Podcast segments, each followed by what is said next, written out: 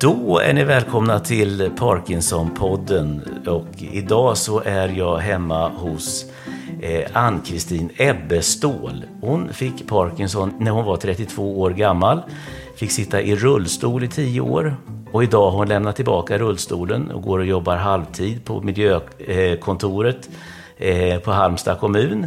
Eh, tack så mycket för att jag fick komma hem till dig här och sitta i ditt fina kök. Ja, tack, tack. Nu var det ju inte miljökontoret du jobbade på, det hette någonting annat. Bygg och miljöförvaltningen heter det om man ska vara Riktigt rätt ordentligt. Och det ska ju vara. Jag Ja. skriver ju så jättefult. Det är ju inte klokt vad illa man skriver. Här bor du och din man och son precis vid Nissans strand i Halmstad. Vi sitter och tittar ut här. Det är jättefin utsikt här. Ja, det är kanonfin utsikt där. Sitter och tittar mycket ut genom fönstret här. Ja, det, ja, det händer alltid något på cykelbanan här nere också. Det går folk där hela tiden, så Ja. det är alltid något att titta på. Det är rogivande att titta på Ja, vatten. ja det är det. Det är det alltid. Ja. Du, du, man ska ju inte prata om kvinnors ålder, men det gör vi i alla fall nu. Eh, ja, jag är 55 och blir 56 i mars. ja. Och Mm. du eh, fick Parkinson när du var 32 år. Ja, jag hade just fått mitt, för, eller mitt enda barn. Ja. Då. Vad hände då? Och då började jag känna att eh, min högerhand vart konstig. Den fungerade inte som den skulle. Jag kunde inte göra vissa saker. Borsta tänder och sådär. Ost på gratänger pratade vi om också här Ja, innan. just det. Mm. Ja. Nej, men att eh, den vart fumlig och konstig. Så. Hur snabbt efter förlossningen kom det här? Eh, tre, fyra månader efter. Då hade du aldrig månader. känt något sånt innan? Nej, det hade jag inte. Nej. Nej.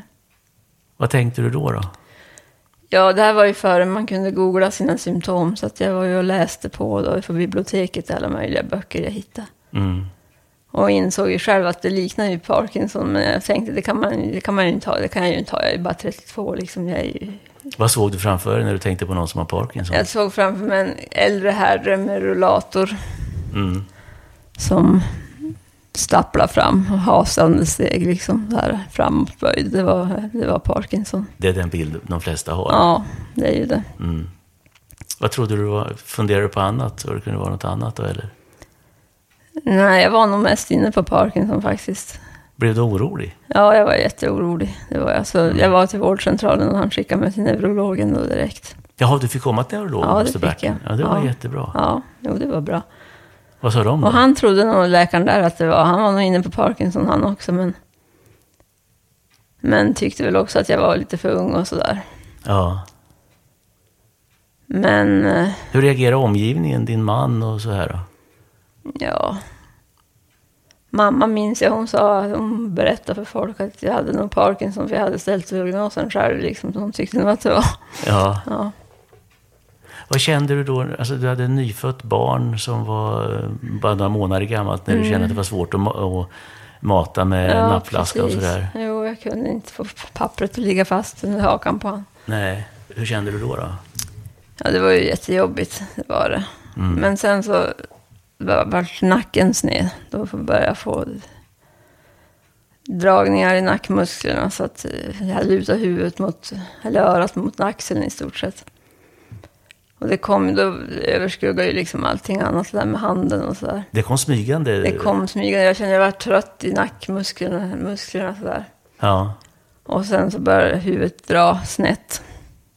Det var värst när jag gick. Så att... eh, Gjorde ont? Nej, det gjorde faktiskt inte ont. Det såg, det såg ut som att det gjorde jätteont för att det drog så mycket. Så. Mm. Men det gjorde, det gjorde inte ont direkt så. Det gjorde det inte. Det var bara väldigt jobbigt. Och sen var jag sned i ryggen också. Så det var som en makaron hela jag. Var det musklerna som krampade ihop på något Ja, sätt? precis. Dystoni helt enkelt? Ja, det var dystoni helt enkelt. Så de, då fick jag den diagnosen att då var det dystoni, sa de.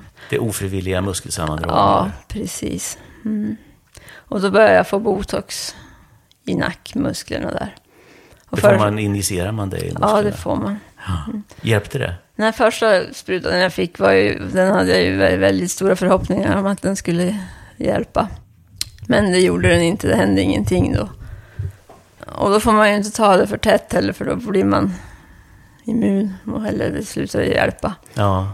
Så man fick, var tvungen att vänta tre månader på nästa dag. Så då fick jag åka ner till Lund och fick en spruta där då. Eller en, några stycken var det. Ja. Och det började väl så småningom ge lite resultat, fast det, var, det gick långsamt. Alltså du gick med huvudet, var det dygnet runt huvudet Ja. mot axeln? Ja, det var det. När jag sa, jag kunde ju inte sitta som en vanlig människa på en stol ens. Så liksom, det, var, det var ju så här. Har en uppfinningsrik pappa så han konstruerade en kudde som man kunde fästa på bilsätet och på fåtöljen så att jag kunde luta huvudet mot den. Ja. För det gick ju liksom inte sitta rakt upp ens. Jag ramlade av stolen. jag förmodar att du frågar läkarna, går det att inte få upp huvudet igen? Eller vad, vad sa de då? Ja, de trodde ju på att det skulle funka med sprutorna här. Ja. Som jag fick. Och så sen fick jag åka till en sjukgymnast som var specialiserad på dystoni i Malmö. Mm. Och fick träningsprogram där. Det hjälpte nog också lite grann tror jag. Ja. För jag tränade väldigt intensivt där ett tag då faktiskt. Så att, med sådana nackmuskelövningar som skulle göra- räta upp nacken. Var du arg, ledsen? Ja, mest ledsen var jag nog. Ja. Det var ju jättejobbigt alltså, det var ju det. För nu när jag tittar på foton därifrån, från den tiden så känns det bara som att det var... Ja, Simon, min son, han var ju liten och söt, men det var ju gud, jobbigt allting. Alltså, han, Han var ju liten och söt, han är stor och söt Nu är han stor och söt, ja, Ja, precis. precis. Då var han liten och söt. Men, och Ja. han sprang omkring och tyckte livet var kul och var glad och pigg och så här och ville ut och springa och hade mycket spring i benen. Och jag orkade ju inte följa med alls. Utan det var ju... Vad tänker du när du tänker på hans barndom? Ja, jag tänker att jag missade ju en massa. Jag, jag fick, när vi fick ett brev om att han skulle börja skolan så fick jag liksom ångest. Jag har ju förlorat, jag har missat till hans barndom. Han ska börja skolan nu liksom. Ja, Ja, panik. det har du Men- tagit igen. Ja, jag har försökt ta igen det. Ja, det är klart. Det är Mm. klart. Den här dystonin då, då i, eh, alltså i huvudet, hur länge fick du gå med örat mot axeln så att säga, så, så sned? Eh, Ja, hur länge? Det var något år. Något år? Ja, jag tror det. Hur sov du på nätterna? Ja, jag såg ganska bra, det gjorde jag. Och äta? Ja, äta var ju lite svårt för man var ju tvungen att liksom sitta med huvudet i handen hela tiden för att äta med ena handen och ha huvudet i den andra. Titta människor på dig när du var ute? Ja, det gjorde de verkligen. Så hade jag opererat foten i samma veva. Så att det såg ut som jag varit med om en jätteolycka antagligen. För jag, jag fick en sån stödkrage från, från ortopeden. ja. Men det lutade ju ändå. Så Ja. jag gipsad fot och dessutom så att det var, ja, det var lite led- ledsamt där ett tag kan jag säga. Var fick du styrkan ifrån egentligen? Det för du, du ser ju pigg och fräsch ut nu och har ju haft eh, många grejer alltså, som skulle knäcka den starkaste nästan. Ja, jag vet inte. Jag är envis norrlänning. Det är väl Ja, västerbottning. ja precis, precis. Nej, jag vet inte.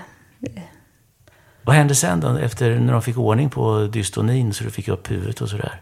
eh, ja, det, hade, det var jag faktiskt rätt, rätt så bra några år. Där jag var med i vårhuset faktiskt till och med. Jaha. Jag sprang inte, jag gick, men jag var med, jag deltog i alla fall. Jag gick, tog mig runt fem kilometer, så då var jag rätt så nöjd.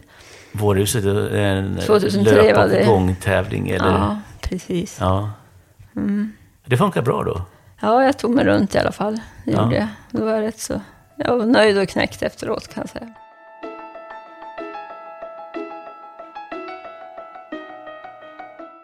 Det är Parkinson-podden du lyssnar på och eh, jag är hos Ann-Kristin Ebbestål i Halmstad. Eh, och vi pratade precis om vårruset som du var med i där. Eh, knäckt och lycklig sa du att du var när du gick i mål. Ja, ja, ja. Jag var jättetrött men jag var så glad att jag hade tagit mig runt där. Ja. Hur kändes det i kroppen då när du hade tagit dig runt? Ja, jag var trött i benen. Jag minns att jag gick hem och spolade upp ett bad. Då låg jag i badkaret där. Tyckte, ja. Om någon hade sagt till dig ett år innan eller två att du kommer springa vårruset här eh, om ett år. Nej, det hade jag aldrig trott på. Nej. Nej. Vad, vad var det som gjorde att du kunde göra det tror du? Var det medicineringen eller var det träningen eller var det ren vilja eller vad var det? Ja, det var någon kombination av all, alltihop tror jag. Ja. Ja.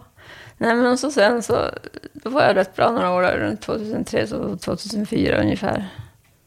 Sen började benen strejka. Okej. Ja. Vad tog det sig för uttryck då? Att eh, ja, jag kunde ju alltså inte gå på planmark. Liksom. Det var, ska man genom dörröppningar och bland folk och sådär så var det som att då hakade benen upp sig. Mm. Typiskt parkinsonistiskt var det. Det, det såna här frysningar, det ja, låste precis. sig. Mm, det låste sig. Mm.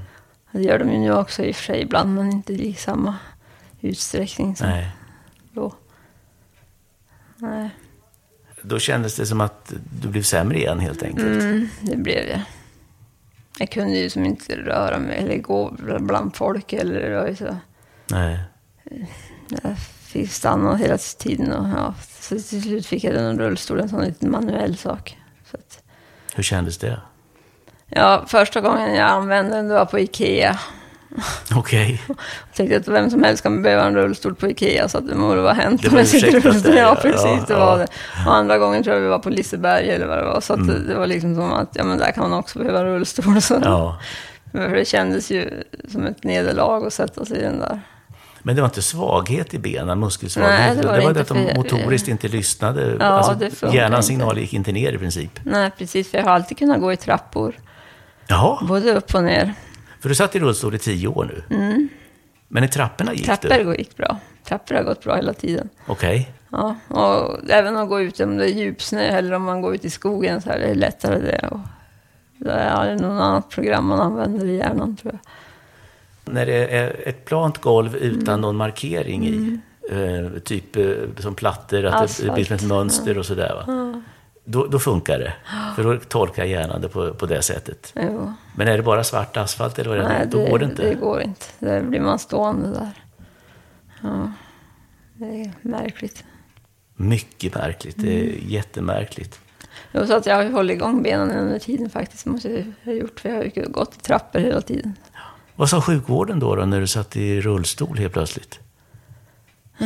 Ja, de tyckte ju det var hemskt naturligtvis. Min sjukgymnast i Malmö, hon var ju helt förtvivlad och tyckte nej men det var... Du som hade gjort sådana framsteg. Ja, Anki i rullstol, det vill vi inte se, så han. Nej. Nej. Nej, och så var jag för... Vad sa man att man skulle göra? Vad skulle du få för hjälp? Nej, jag, jag, jag började väl få elddopa då, tror jag. I samma, i den vevan. Var det första gången du fick det? Nej, jag hade provat för från början när handen var, konstig. Mm. Men då hjälpte det faktiskt inte. Jag märkte ingen skillnad. Jag provade av på morfintest, gjorde de på mig också. Det hände ingenting mer än att jag mådde jätteilla. Handen var konstig, det var 98, 1998 och nu är vi framme på 2000. Fy fem. Just det. Och så hade du några bra år däremellan. Ja, precis. Funkar elddopan då, då eller? Ja, så småningom började den funka Mm. faktiskt. Det gjorde det. Vad, vad, vad hände då? Ja. Gick det lättare att gå i trapporna? ja, trapporna gick bra hela tiden. Ja. Men det var ja, så småningom började jag känna att det gjorde verkligen verkan med. Jag kunde ta en tablett och så kunde jag vara ute och måla planket ett tag. Och så fick jag in och tog en till och så fick jag vila 20 minuter och så fick jag gå ut och måla ett tag till. Du fick tanka upp det med, med jämna Ja, mellanrum. precis. Jag fick liksom... Kände att ja, nu hjälper den här så nu kan jag göra någonting här ett tag. Och så sen gjorde jag det och så sen var det som att det var, då gick det ur. Då säckade ihop igen. Då säckade jag ihop igen så var det dags för nästa dos. Och så har vi vilat ett tag och så iväg igen då. Ja. Och då har du hållit på, nu är det närmare tio år sedan du fick det, sen eh, du var 32 år och nu är du 42 någonstans och sitter i rullstol sedan några år tillbaka.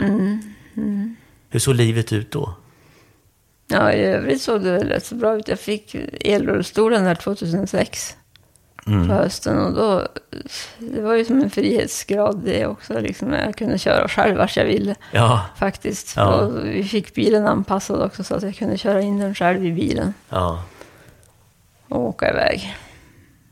Så att, Nu är inte din son och din man hemma, annars hade de ju varit med också.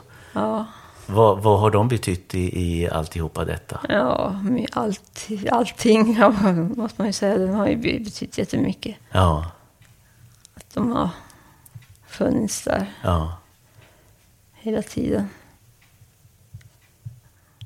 Men min son han minns ju inte att jag, att jag gick. När jag började gå här efter operationen så kom han, då ville han ut och gå med mamma. Liksom. Hur många tonårssedan ville ut och promenera med sin mamma. Det, han tyckte det var så häftigt att jag kunde gå så han ville ut och gå med mig. Mm.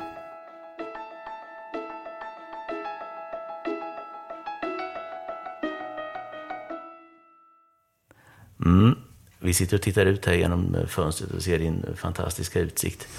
Hur kom det upp att börja prata om DBS, Deep Brain Stimulation? De började prata om det redan tidigt faktiskt. Det var nog tio år nästan innan jag fick det till faktiskt. De hade pratat om det då. Men då visste de väl inte riktigt vad jag hade och diagnosen var oklar och sådär. Så att eh, Mm. det, vart, det blev ingenting då i alla fall. Nej. Och sen väntade jag. Det var precis i början när du satt i rullstolen? Ja, det var runt 06. det. Ja, Ja, det är många tidsangivelser här. Och var är vi framme nu då? Nu är vi framme på 2000? ja vi är nog för- i 06, 07 någonstans. Där. Ja.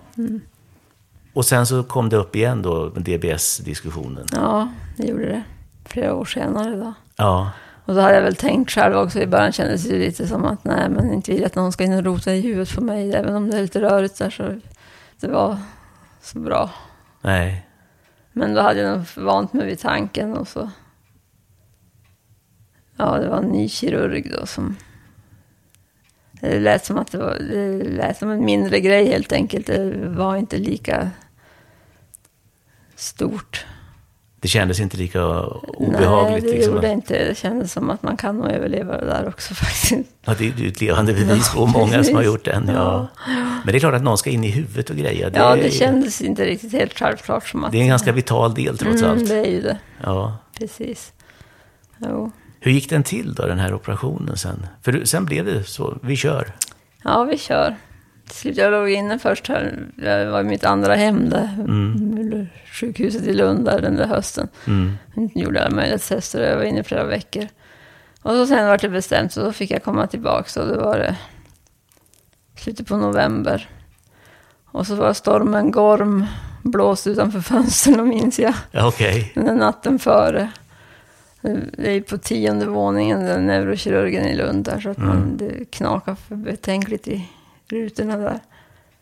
Och jag sov ju inte så mycket den natten, men det berodde nog inte bara på blåsten, utan det var nog, jag var rätt nervös. Vad tänkte du? Hur, hur gick tankarna Nej, jag, tänkte, jag har sån här ständig katastrofberedskap, så jag tänkte att jag kommer att bli en grön sak, det här kommer inte att gå via vägen alltså. Okej, du trodde inte så mycket på kirurgerna? Nej.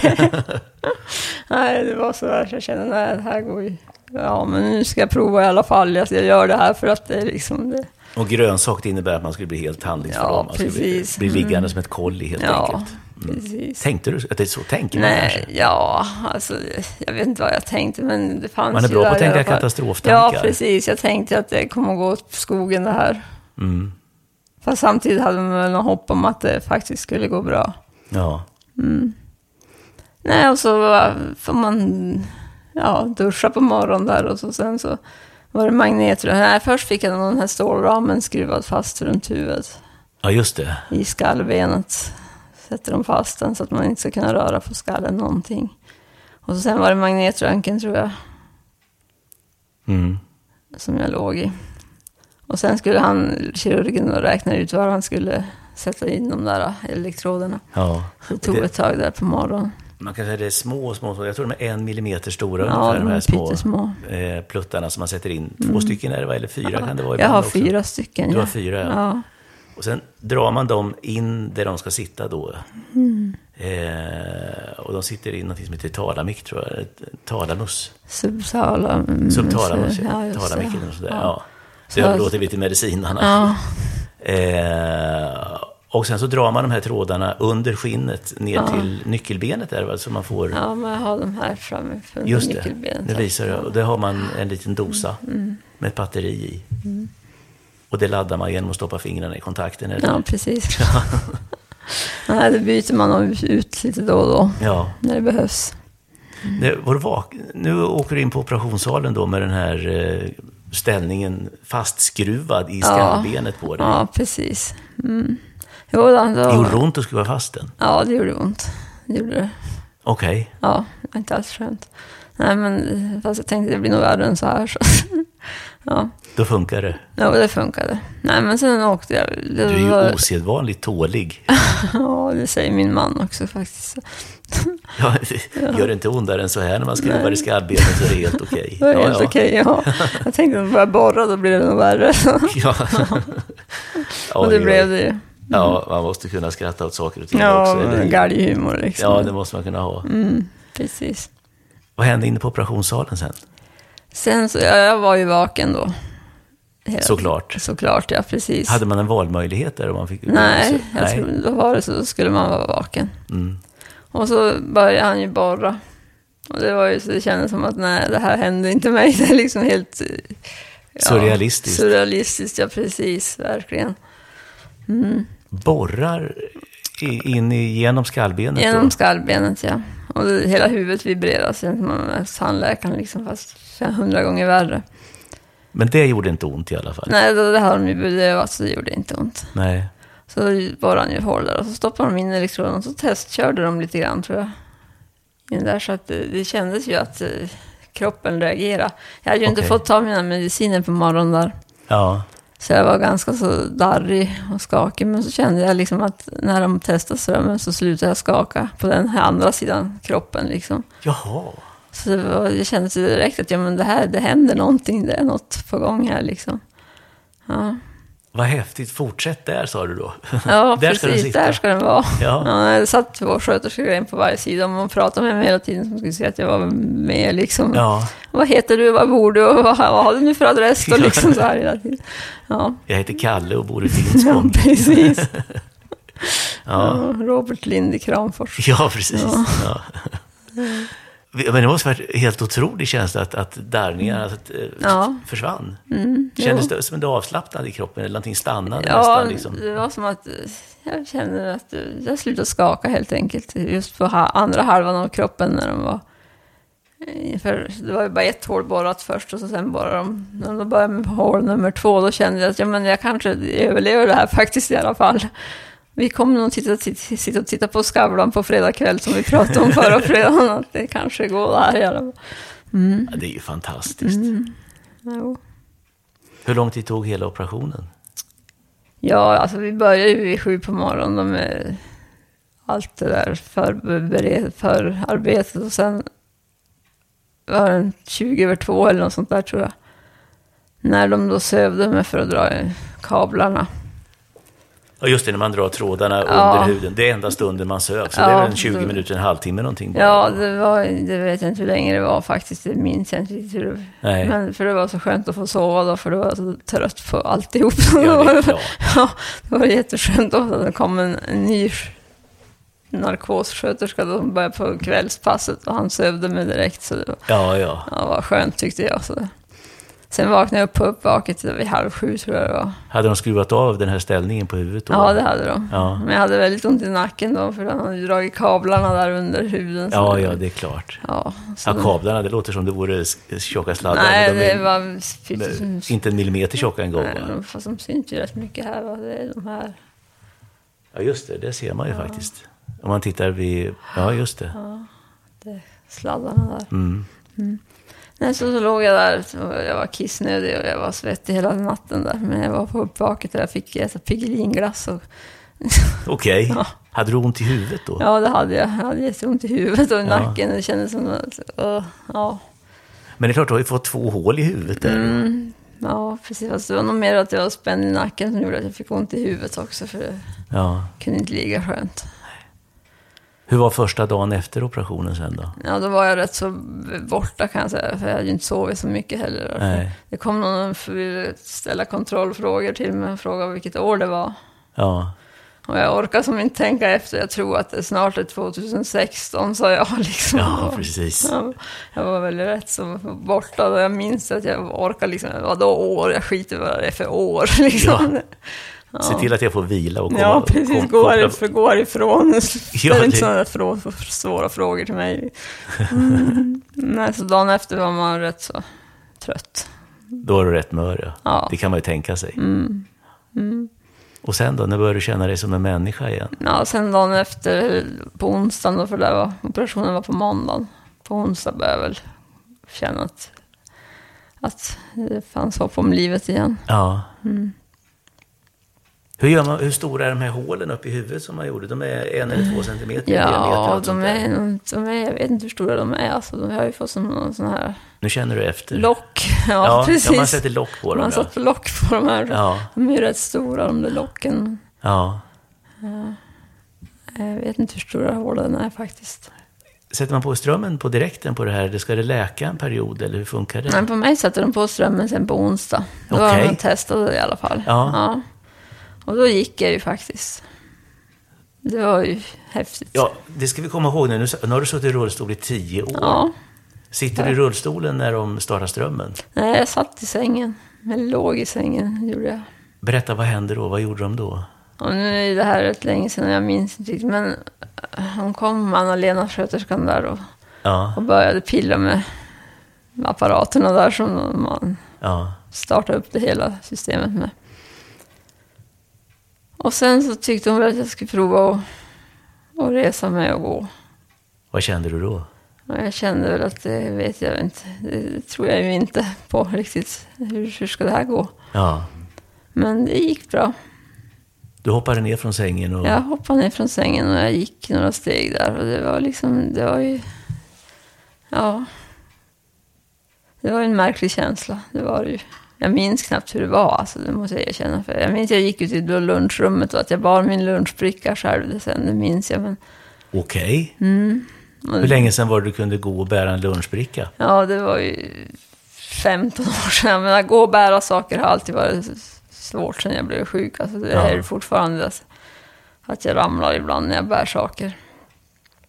Men då direkt, alltså på, du opereras på måndagen och på onsdagen så går Ja. du och bär en lunchbricka. Ja, alltså från, från maten till bordet, det var bara några steg i och för sig, va, men i alla fall, det var Ja, ju alla en, hela världen. en grej, stor grej för mig i alla fall. Det var det ju. Ja, är självklart. Alltså omgivningen måste ju... Vad sa din man och, och Mm. Ja. son när de såg det gå helt plötsligt? Ja, de kom och hämtade mig på fredagen sen då, Ja, i Lund. Så då fick min son ta ut rullstolen för jag skulle gå ut. Det var bara så jag hade tänkt det, att jag den skulle, jag skulle gå fram. ut. Ja, precis. Ja, Så jag gick ut till bilen. Det gjorde jag. Men sen stannade vi, minns jag, och köpte godis på någon mack där på vägen hem och då började benen strejka lite grann. Men det var såna här dörrar som skjuts igen. Ja. Och då var det lite stappligt där ett tag, men det var ju i alla fall, jag gick ju ändå. det hade ju... Operationen hade ju tagit. Ja, Vad Mm. sa läkarna? ja de var nöjda, tror jag. Det är klart de var. Ja, mm. ja de på neurologen här i Halmstad var ju väldigt... eh, Ja, de, de tyckte han, läkaren jag hade där uppe, hade jag får gåshud när jag ser dig, sa han. Ja. Det var liksom... Mm, kommer nog gå här.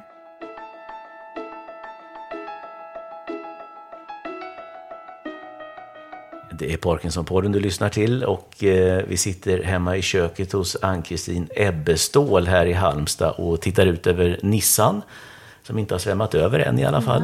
Det var ju risk för det tydligen. Med andra åar runt omkring i alla fall. Och vi pratar precis nu då om det här när du började gå eh, efter att ha fått den här DBS-operationen. Eh, och din läkare här i Halmstad han fick gåshud. Han sa det. Hur hanterar du det här med att, för att man, man vänjer sig med att man inte kan gå också kan jag tänka mig. Att, litade du på det? Kände du tillit till det? Och, Nej, jag hade kvar rullstolen första året faktiskt. Det hade jag. Jag, tog mig, jag satt i den och tog mig till jobbet och sen så lämnade den utanför och så gick jag in på jobbet. Liksom och så, för jag, jag orkar ju inte gå några längre sträckor så det var... jag ställde den ute och så gick jag Ja, in på jobbet säger du. precis. Så Vad sa de när du kom ingående på jobbet då? Ja, de... Nej, de var ju glada kan man ju säga. Ja, det är klart. Ja, Du jobbar ju halvtid där du jobbar nu va? ja det gör jag. Mm. Funkar bra? Ja, det gör det. Mm. Mm, halvtid går bra. Annars när man sitter i rullstol så mär, då märks ju att det är någonting som är fel helt enkelt. Så Ja. folk visar mer hänsyn då. För nu, men nu så syns det ju inte att det är något som är galet. Så att ramlar man så vet man, ja. Ramlar du någonting nu då? ja, nu brukar jag ramla ibland. Ja. Särskilt när jag bär saker. Jag ramlade häromdagen när jag vattnade blommorna här inne med vattenkannan och allt ramlade. okej. Men jag klarade vattenkannan, den höll jag upp. Benen Jag klarade vattenkannan men slog Ja, precis. Ja, nej, knäna gick och jag fick sitta här med två broccolipåsar från frysen med knä, på knäna. För. Du måste ju utvecklat en fallteknik. Ja, jag, men jag faller alltid på knäna, så de är alltid blåa och röda och gröna och okay. gula. Liksom. Okej. Okay. mm. Du, eh, ni stack ut och reste sen eh, efter den här operationen? Ja, inte första sommaren. Då åkte vi bara på Sverige-turné, ja. kan man säga. Men sen så fick vi för oss att vi skulle ner till Europa. Och då fick jag ett tågluffarkort i ja, 50-årspresent måste det ha varit då. Ja. ja just det. Vart åkte ni då? då? Vi åkte ner till Kroatien. Ja, okej. Okay. Mm. Och ingen rullstol med? Nej, en käpp hade jag med. Ja. Okay. Använder du den? Nej, den fick min man bära hela tiden. Jag tror inte jag använde den en enda gång. Vi var till Venedig och Kroatien och så var vi väl i Österrike någon sväng där också. Tvekade ni någon gång? Liksom, ska vi verkligen åka tåg? Ja, vi, tvek, vi turades om att ha kalla fötter hela våren där. Liksom, att, nej, men det kan vi ju inte göra. Jo, men det är klart vi kan. Och så sen byter vi plats. Nej, men det kan vi ju inte göra. Jo, men det är klart vi kan. Och så, till slut så bestämde vi oss på att nej, men nu far vi. Mm. Mm. Det får gå, bära eller brista. Och det bar? Det bar. Ja. Mm, det gjorde det. Mm. Vad gjorde det med självförtroendet, en sån resa? Ja, det var ju jättehäftigt så att det gick faktiskt. För, för jag har ju fått en törn självförtroende. Jag har liksom alltid varit en sån som, eller jag var sån innan jag var sjuk, sån som fixade allt kändes det som. Att jag klarade mest. Jag bytte däck på bilen och jag ja. hade, men nu sen så känns det som att jag kan ingenting. Men så plötsligt så kändes det ju som att, jo men lite kan jag i alla fall. De som säger att de får livet tillbaka av sådana här mm. saker, vad, vad, säger du? Ja. Håller du med? Eller? Ja. Ja, det gör jag väl. Fast jag hade ju ändå, jag hade väl, måste säga att jag hade ett rätt bra liv ändå. Jag satt i rullstol. Så vi var ute och reste då också med bilen ja. i Europa. Ja. Och for, hade med två rullstolar och en sur tonåring i baksätet. två rullstolar och en sur tonåring, det låter som en filmtitel. Precis. ja. ja, precis. Mm, det gick ju bra det också, men det var ju roligare att, resa utan rullstol. Det måste jag ju säga. Var är rullstolen nu? Nu har jag lämnat tillbaka den. El, elrullstol. Elrullstolen har jag lämnat tillbaka. Jag har en liten sån manuell cykelförråd här nere ifall allt. Men jag är för vidskeplig för att lämna tillbaka den. Ja, okej, okay, okej. Okay. Men nu har du inte suttit i rullstol på länge? Nej, det är jättelänge sedan. Ja. Nej, vi flyttade ju från Frännarp, från huset där. Och då hade jag en ramp där till dörren. Ett bostadsområde i stan här i ja, Halmstad. Mm. precis. Och då monterade vi bort rampen. Det fick jag göra själv. Ja. Det var, jätte, det var en känsla att ta bort den. Den får du ta bort själv, okej? Okay. Ja, den fick jag ta bort själv. Det var, var en skön känsla, det? Ja, det var det. Mm. Mm. Hur ser en vanlig dag ut idag nu då för dig? Ja, nu stiger jag upp och går till jobbet. Så. Sen jobbar jag fram till eftermiddagen. Ja. Så går jag hem och så tar jag lite lugnt. Och, ja, pysslar med någonting sådär. Mm ja, mina små projekt. Det är ett ganska vanligt liv. Ja, precis. Ja. Sen kommer min man hem från jobbet och så äter vi och så går en promenad ibland, tittar på nyheterna. Så här. Ja. Ganska traditionellt. Ja, precis. Och skönt. Som folk, som folk gör mest. Eller hur? Ja. Om någon hade sagt att det skulle bli så här till dig då 2006 när benen inte, när de började lägga ner på dig så att säga och inte funka. Mm. Nej, jag vet alltså, jag har nog mest levt i nuet på något sätt hela tiden. Att nu är det så här och nu vet jag inte. Mm. Ja, får väl se vad som händer. Hur ser du framåt? Vad tänker du? Eh, ja, alltså i mina ljusa stunder så tänker jag att det ska fortsätta så här. Men, men sjukdomen finns ju där ändå liksom, och den blir väl sämre och sämre hela tiden. Så att, så jag försöker låta bli att tänka så mycket på det. Det tror jag är ganska typiskt för många som, alltså man lever mycket mer i nuet, är det ja, inte så? jo. Ja, precis. Jag ser fram emot nästa vecka liksom, för då ska jag göra det och det. Och så ja. ser jag inte längre. Och nuet är ju faktiskt det enda vi har. Mm, precis. All we have is now. Ja, exakt. Mm.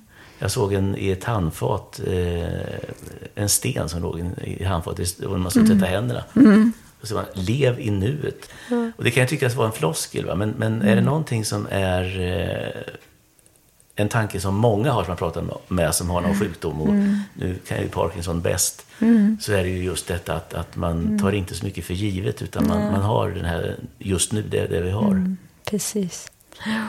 Jo. Det är det man får njuta av. jo, det är ju det. Jo, så jag försöker nog, jag planerar nog inte så långt framåt, utan jag får ta det som det blir. Tack så jättemycket Ann-Kristin Ebbestål för att eh, jag fick komma till dig idag och höra den här historien. Ja, tack. Det är kul att få berätta den. Är det någonting vi har missat tycker du eller? Nej, Vi har täckt in alltihopa. jag tror det. Tack så mycket alla ni som har lyssnat på det här avsnittet av Parkinsonpodden. Du kan skriva till Parkinsonpodden, eh, anders parkinsonpodden.se. Och det finns alltid en mängd avsnitt, över 50 avsnitt ligger det på parkinsonpodden.se eller där poddar finns som vi brukar säga. Anders Stålhammar heter jag och vi hörs sista tisdagen i varje månad och någon gång däremellan också faktiskt. Ha det bra, vi hörs, hej då!